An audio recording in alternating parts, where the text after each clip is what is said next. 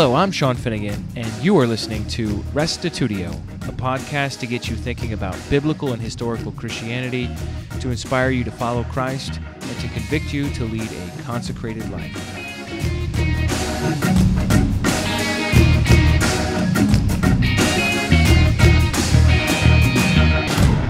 Episode 35 Entering Jerusalem.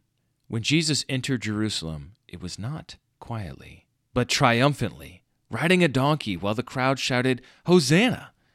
This moment brings to an end his messianic secret and publicly declares to everyone what he was claiming that he was the Jewish Messiah. His action in the temple further underlined this claim. The Sadducees took note and resolved to deal with him. If you would like to watch a video of this class or download the course notes, visit restitutio.org. Here is part 11 of the historical Jesus entering Jerusalem. The Passover was the time of year when Jesus came into Jerusalem during the last week of his life. What we've looked at last time was conflict in the ministry of Jesus, and now we're moving into the last week of his life, which is where the Gospels slow it way down. Rather than describing things briefly, there are much more detailed descriptions of what Jesus encountered. And so this whole scene begins during a period right before the Passover.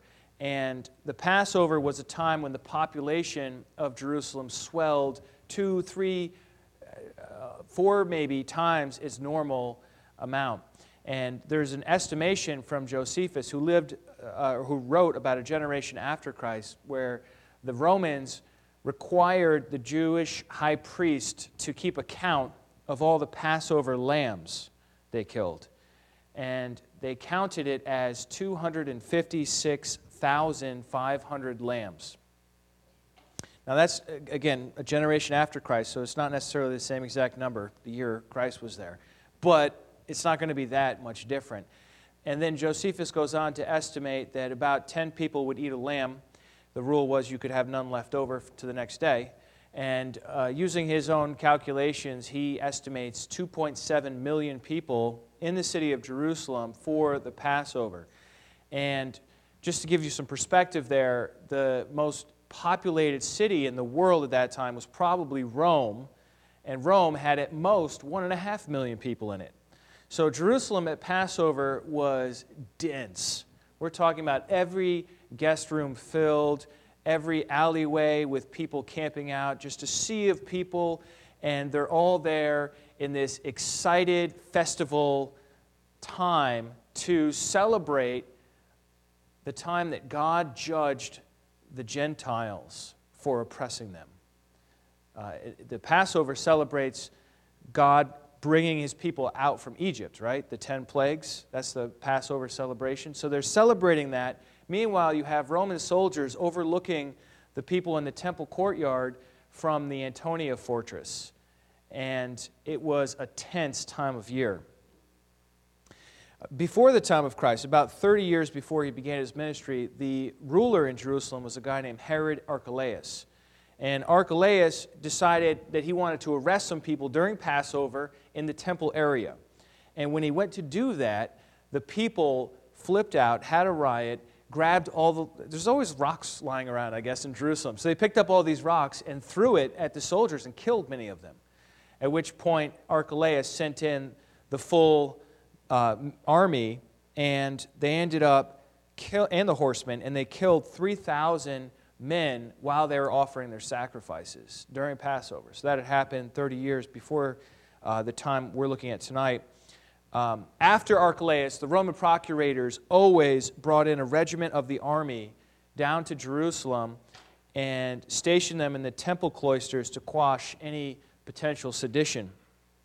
Then, after the time of Christ, I can't help but share with you this story. There was an incident with a soldier this was on the fourth day of the Passover celebration. A soldier, in the words of Eusebius, quote, exposed his privy members to the multitude, end quote. Uh, so he flashed them. And that freaked everybody out. I mean, this is, this is the Roman dominating influence and, and they're being profane in God's holiest place on the planet, the temple. And the people just went crazy. They started like crying out and they were agitated. They started insulting the proconsul at that time, a guy named Cumanus. And so he sent in the army to the fortress right next door, and that spooked the crowd, and they started running frantically. And the way to get out of the temple area is through these narrow passageways, and they ended up trampling 20,000 people to death of their own, just trying to get out of there. So, if there was something going to happen, it was going to happen at Passover. I mean, there were three of these main festivals, but Passover especially was a, a time where the, the, the scene is full of gasoline and it just takes a little spark. so everyone is on high alert at this time. And the Romans are on high alert. The Jewish Sanhedrin, that's the ruling council, they're on high alert. And you know what they're looking for? Somebody doing something provocative some, some sort of charismatic leader, someone that the people are going to follow into rebellion. That's what they're looking for. And if the Sanhedrin doesn't catch that person first, because there's always going to be these people from time to time, then they know the Romans will take care of it, and that'll be much worse. All right? So, Jesus, during his ministry, we've already uh, seen this a little bit, when, when he ministered to people, he would keep his Messiah his messianic identity a secret. This is a, uh, an incident from the beginning of his ministry. In Luke 4, he says, Now when the sun was setting, all those who had any who were sick with various diseases brought them to him, as to Jesus, and he laid his hands on every one of them and healed them. And demons also came out of many, crying, You are the Son of God! Just like that. But he rebuked them and would not allow them to speak because they knew that he was the Christ. And so this incident shows us that Jesus was sensitive to this.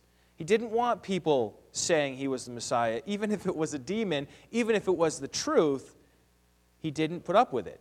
And when he healed people, he said, Shh, don't tell anyone. Offer yourself to the priest, right? Give the priest the offering, but don't tell anyone.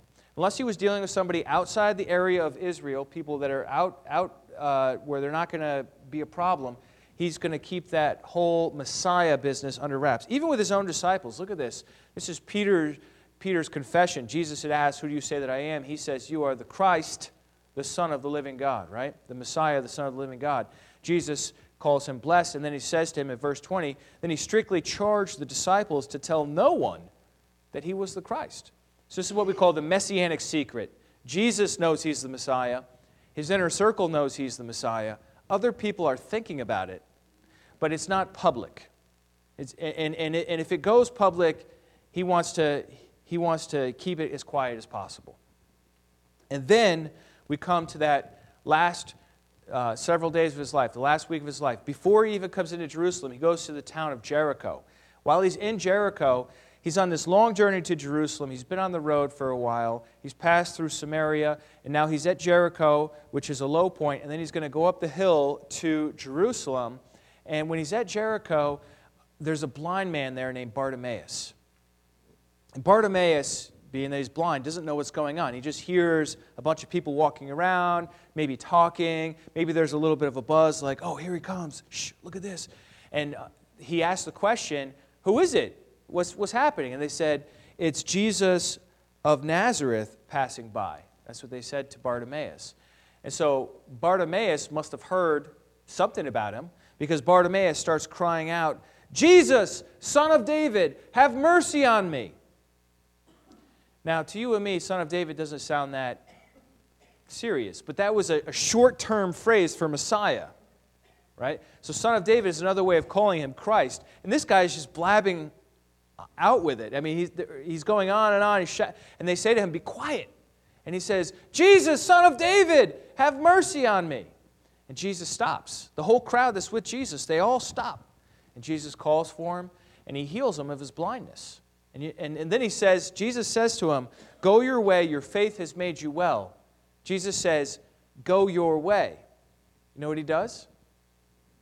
What would you do if you just got healed by somebody?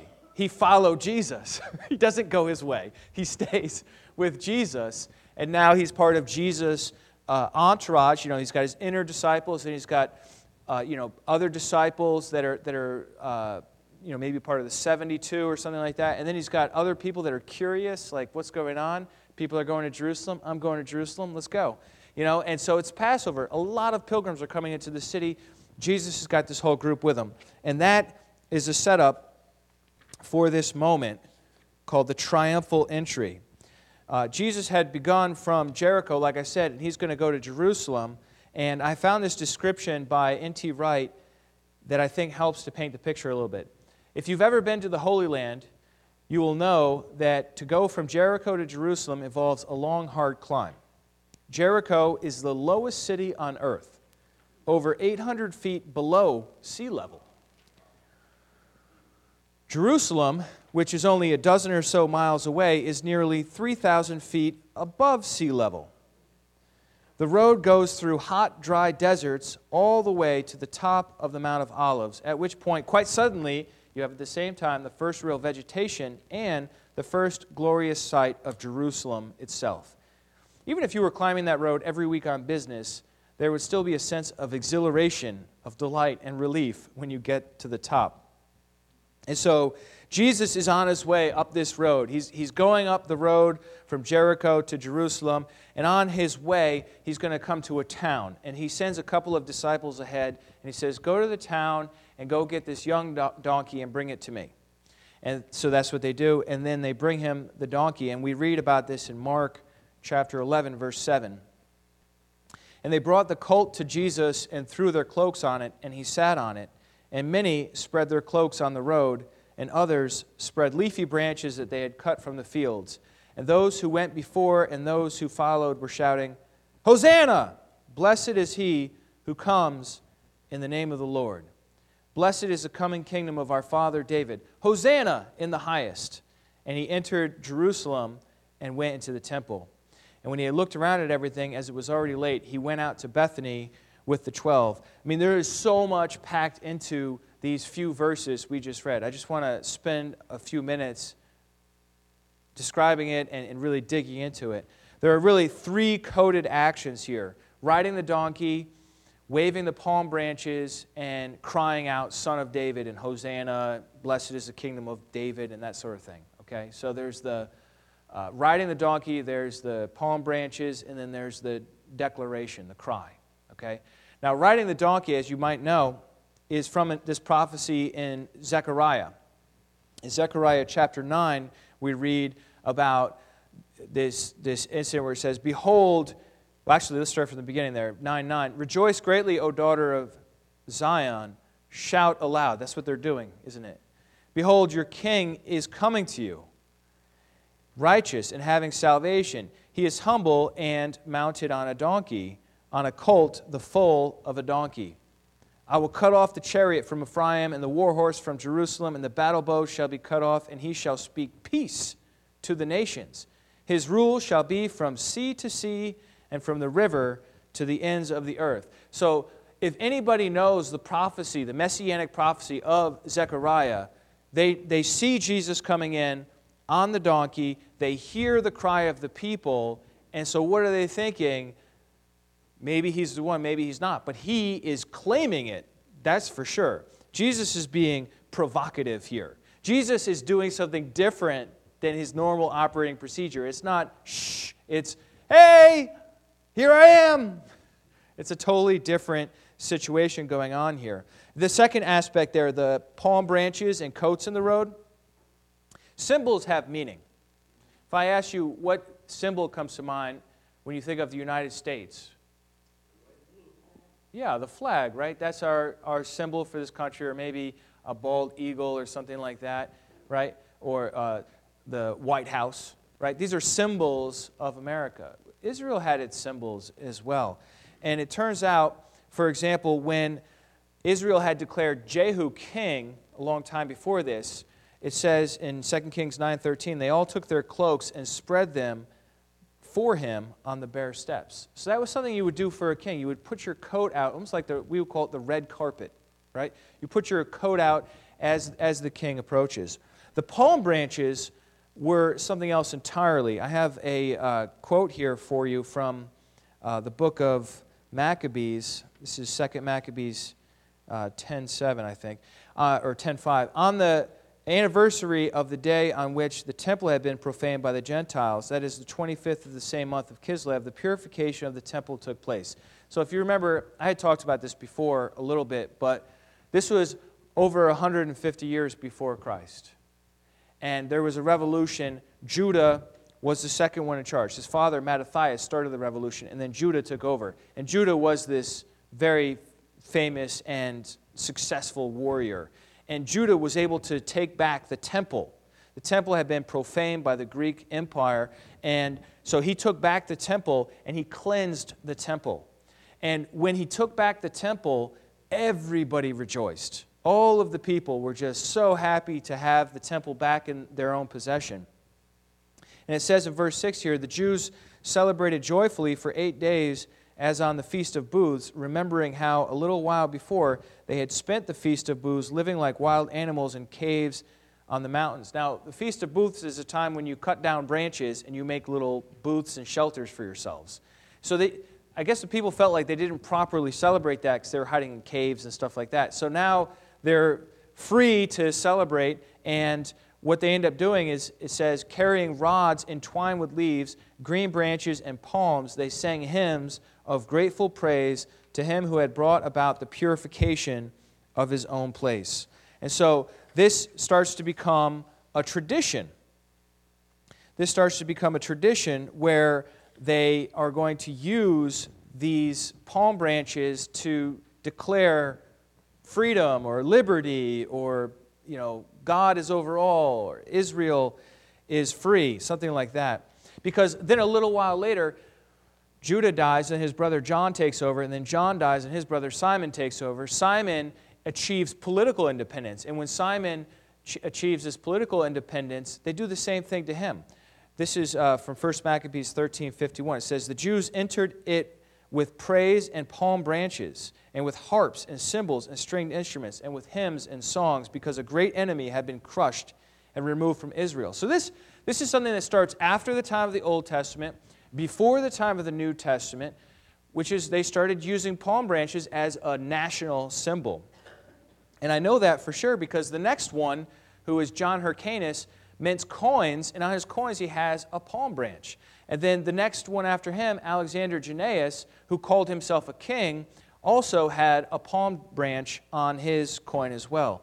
And then, 100 years after Christ, when there's a Jewish revolution, once again, Simon ben Kosaba puts a whole palm tree on his coin to represent the national symbol of Israel.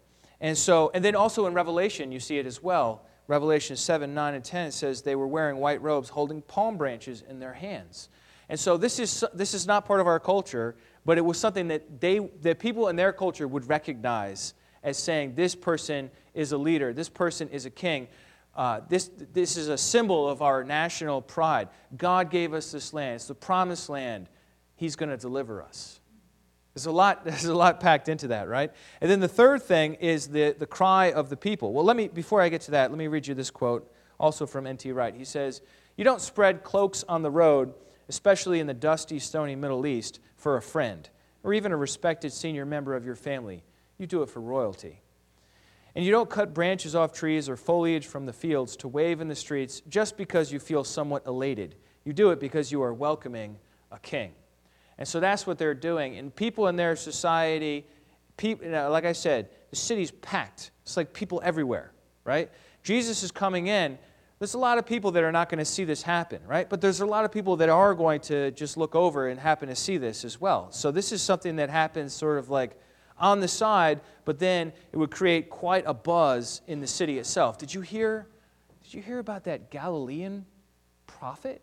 How he came in on the donkey, and they were calling him the son of David, the son of David, not just a son of David, but the son of David.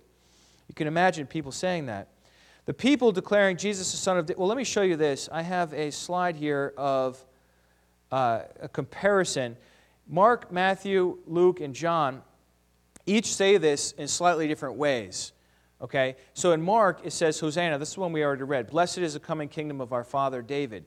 In Matthew, we read, Hosanna to the Son of David, right? So there's that Son of David phrase. In Luke, we read, Blessed is the King who comes in the name of the Lord. And then John, Hosanna, blessed is he who comes in the name of the Lord, even the King of Israel. They're all saying the same thing using different words. The King of Israel is the son of David. And, and, it's, and it's what is the son of David other than the one who brings the kingdom of their father David? You know, I mean, it's just different ways of saying the same thing. And I'm sure the crowd said many other things too along the same lines. They probably said Messiah as well. Um, and so this word Hosanna which is not an English word, it's a, it's a Hebrew word, Hoshiana. It means save. It's a, it's, a, it's a declaration save us, deliver us, rescue us. And it's sort of like a praise to God, and then also that this person, God would work through to save them. Um, and so Jesus is, in the words of R.T. France, this is Jesus' blatant messianic self advertisement. I love that. His coming into Jerusalem like this is Jesus' blatant messianic self advertisement. He is publicly announcing his claim to be God's Messiah. But he could still turn back. If he wasn't sure about it, he could still turn back. He doesn't have to go into Jerusalem, he could turn back. But this is it right here. This is the moment of truth. Is he going to do it? Is he going to follow it through? Because claiming to be the Messiah, whether before the time of Christ or after the time of Christ, either side, 100 years, you'll see that it ends you with your neck under the boot of Rome every time. Everybody who ever tries to, to claim to be the Messiah or a leader of the people, unless you're appointed by the Romans, the Romans are coming for you. So this is not just like a cute story about a donkey.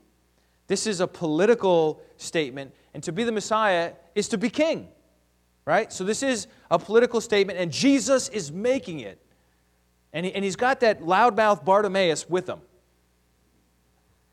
and he's, you know, he's carrying on, and Jesus is not saying shh to anyone. He's like, let's do this. I mean, it's a definitive moment in his ministry. Jesus knows what he's doing, he knows the cost, and he does it anyhow. And then, as he gets near to the gates of Jerusalem, he, encount- he encounters resistance, criticism, right? And it says, as he was drawing near, in uh, this is Luke 19 37, already on the way down the Mount of Olives. So he gets to the top of the Mount of Olives, and now there's a valley. He's going to come down the Mount of Olives and then up the valley into Jerusalem. But from the top of Mount of Olives, you can see Jerusalem. So he's in full view of the city. And he's got this crowd with him, and they're, they're shouting and they're spreading their coats and they're cutting down stuff. And then this is what he encounters. Already on the way down the Mount of Olives, the whole multitude of his disciples began to rejoice and praise God with a loud voice for all the mighty works they had seen, saying, Blessed is he who comes in the name of the Lord, peace in heaven and glory in the highest. And some of the Pharisees in the crowd said to him, Teacher, rebuke your disciples. Teacher, get a hold of these people. Control them, Rabbi. They're, unruly. Look what they're doing. Do you, can you hear them? And Jesus answered, I tell you, if these were silent, the stones would cry out. The very stones would cry. Like, there is no shutting this up, brother Pharisee. Like, we're going in, this is how we're going in, and it's a big deal. It's not overstated. This is who I am. That's, what, that's what's going on here. Uh, Darrell Bock writes The Pharisees' rejection near the end of the entry shows that nothing has changed. The leadership still refuses to accept that Jesus is God's messenger, much less Messiah. Their protest at the disciples' actions is but the first of many acts of resistance at the end of Luke's gospel. The irony is that Jesus declares that if the disciples did not speak out, creation would. Inanimate objects have better perception of what God is doing than do the people that Jesus came to save. What, what we see in, in the, and we'll see this repeatedly tonight, is that Jesus does everything possible to reach these people. I mean, he's already got it with the, with the, with the average person. He's already got it. They love him. They've kind of like always loved him. But it's the leadership, the ones that are in authority over the people, the ones God holds responsible for the nation. Those are the ones that Jesus is trying to reach throughout this last week, especially. He's trying to reach everybody, but he really reaches out to them in very convicting ways. Jesus' ministry is God's effort to bring his people back to himself. His whole ministry was that. But they rejected Jesus and thus God himself. Remember how Jesus had said this? This is from John 12. This is actually from the chapter in John that, is, that includes the part with the triumphal entry. That's earlier in the same chapter. It says, John, John 12, 44, and Jesus cried out and said, Whoever believes in me believes not in me, but in him who sent me. And whoever sees me sees him who sent me. I have come into the world as light, so that whoever believes in me may not remain in darkness. If anyone hears my words and does not keep them, I do not judge them, for I did not come to judge the world, but to save the world. The one who rejects me and does not receive my words has a judge. The word that I have spoken will judge him on the last day. For I have not spoken on my own authority, but the Father who sent me has given me a commandment what to say and what to speak. And I know that this commandment is eternal life. What I say, therefore, I say as the Father has told me. Everything Jesus does in this last week is not about his political campaign. It's not about his popularity among the people. It's, he's following a script. And that script is written by his father, and he's carrying it out to the T so that they would believe in him. But if they don't, the word will judge them on the last day. This is Jesus' Operation Salvation. Operation Judgment is yet to come, okay? That's in the future. Overwhelmed with, this, with the sadness, with the, the Pharisees saying, Tell everyone to shut up, Jesus weeps over Jerusalem in verse 41, this is the next verse, right after they said to him, Be quiet. And he said, No, the stones will cry out if they're quiet. Um, when he drew near and he saw the city, he wept over it, saying, Would that you, even you, had known on this day the things that make for peace. Jesus genuinely loved Jerusalem, he loved the people of God. He doesn't weep that often, right? I mean, he wept when Lazarus had died, right? And now he weeps as he's going into Jerusalem. You know, there's, it is it, a really weird scene because you have his people, his, and, and they, they're, they're literally putting their coats on the ground in front of him, declaring him king, which is like really good. You know, that's, that's faith, right? And then you have the Pharisees, and they're like, tell him to shut up. And then you have straight ahead as he's coming into the city, millions one or more million people, and they're all just doing whatever they do on the Passover to purify themselves to get ready for when it starts. And he just gets overwhelmed. He said, Oh, I just wish, I wish this people would believe. I wish they would repent. I wish they would accept God's offer, this day of visitation. But now they are hidden from your eyes, for the days will come upon you when your enemies will set up a barricade around you and surround you and hem you in on every side and tear you to the ground, you and your children within you, and they will not leave one stone upon another in you because you did not know the time of your visitation. So Jesus weeps. The lament, Darrell Bock says, the lament over Jerusalem shows Jesus' pain at Israel's failure to respond with faith. In 1941 to 44, Jesus sounds like Jeremiah lamenting the coming exile, or Isaiah declaring the impending fall of Jerusalem. Jesus' lament over Jerusalem shows that the consequence of rejecting God's messenger is national judgment. When God sues for peace and his terms are rejected, only judgment remains. Jesus predicts the nation's collapse as tragic fact.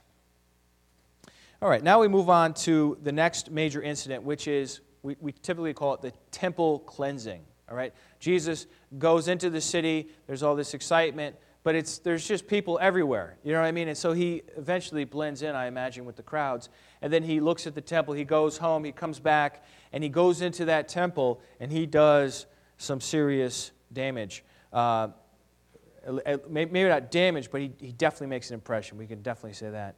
Uh, this is Mark 11, 15. And they came to Jerusalem, and he entered the temple and began to drive out those who sold and those who bought in the temple. And he overturned the tables of the money changers and the seats of those who sold pigeons. And he would not allow anyone to carry anything through the temple. And he was teaching them and saying to them, Is it not written, My house shall be called a house of prayer for all the nations, but you have made it a den of robbers. I don't have time to get into all the details of this. There are a couple of different views. I'll just tell you what the couple of different views are. The more popular view is that Jesus was attacking their greed. They were merchandising in the house of God, jacking up the prices, and he's saying, Knock it off, repent of this wickedness. Uh, the other view is that when he says den of robbers, he's quoting Jeremiah. And what they were doing in the time of Jeremiah is they were looking at the temple as if it was a safe haven, even though they were a bunch of criminals in God's eyes. And they were looking at the temple and they would say, The temple of the Lord, the temple of the Lord, the temple of the Lord. And Jeremiah gives them this shocking vision, uh, prophecy that God will destroy his own temple. Don't think you're safe in the temple if you're going to go worship these other gods or uh, be unjust towards each other, right? And then that's, where, that's the chapter. Check it out on your own if, you, if you're interested. Jeremiah chapter 7, where Jesus is, is quoting from, as well as the other one from Isaiah. But regardless of however you take it as attacking greed or more of a prophetic act prophesying judgment, whichever way you go with it, it got some attention. Because there's one place at the heart of Jerusalem where every eye is always looking, and that is Jerusalem. You have the Roman soldiers looking down on it. You have the, the, the main chief priest himself, the high priest. He's always going to be there. You have chief priests. You have the Sadducees, the Pharisees, the scribes. You've, you, you've got Herodians. I mean, there, then there are just tourists visiting that aren't even Jews that are in the court of the Gentiles. And then you have all these people, hundreds of thousands of people that are there because they believe in this God and they care enough to travel some great distances. And in the midst of this, they're buying the lambs, right? That's what they're selling the lambs is Passover. Jesus is over there like this wild prophet, knocking stuff around, pouring money out all over the place. Let me tell you, even, even, even in this room, if somebody just started throwing $100 bills up in the air, I think we start moving around trying to catch them. You know what I mean? Like, there, there's a scene here that Jesus makes, and it doesn't go unnoticed. And so, what we read here in um, Luke chapter 19, verse 47, is that, and he was teaching daily in the temple, the chief priests and the scribes and the principal men of the people were seeking to destroy him. But they did not find anything they could do, for all the people were hanging on his words. And so, we're going to uh, pause it right here, and when we come back, we'll look at the intensified conflict. And we'll look at the stumper questions they throw at Jesus and the parables he throws back at them and really get a handle for how things are heating up in the city. If you enjoyed what you heard here, why not give Restitutio a five star rating in iTunes or Stitcher? Doing so will help others find this podcast and inspire them to love God, follow Christ, and seek truth wherever it leads. Thanks for listening and check us out online at restitutio.org where you can find an archive of all the podcasts, as well as a bunch of articles and links to other resources. And remember, the truth has nothing to fear.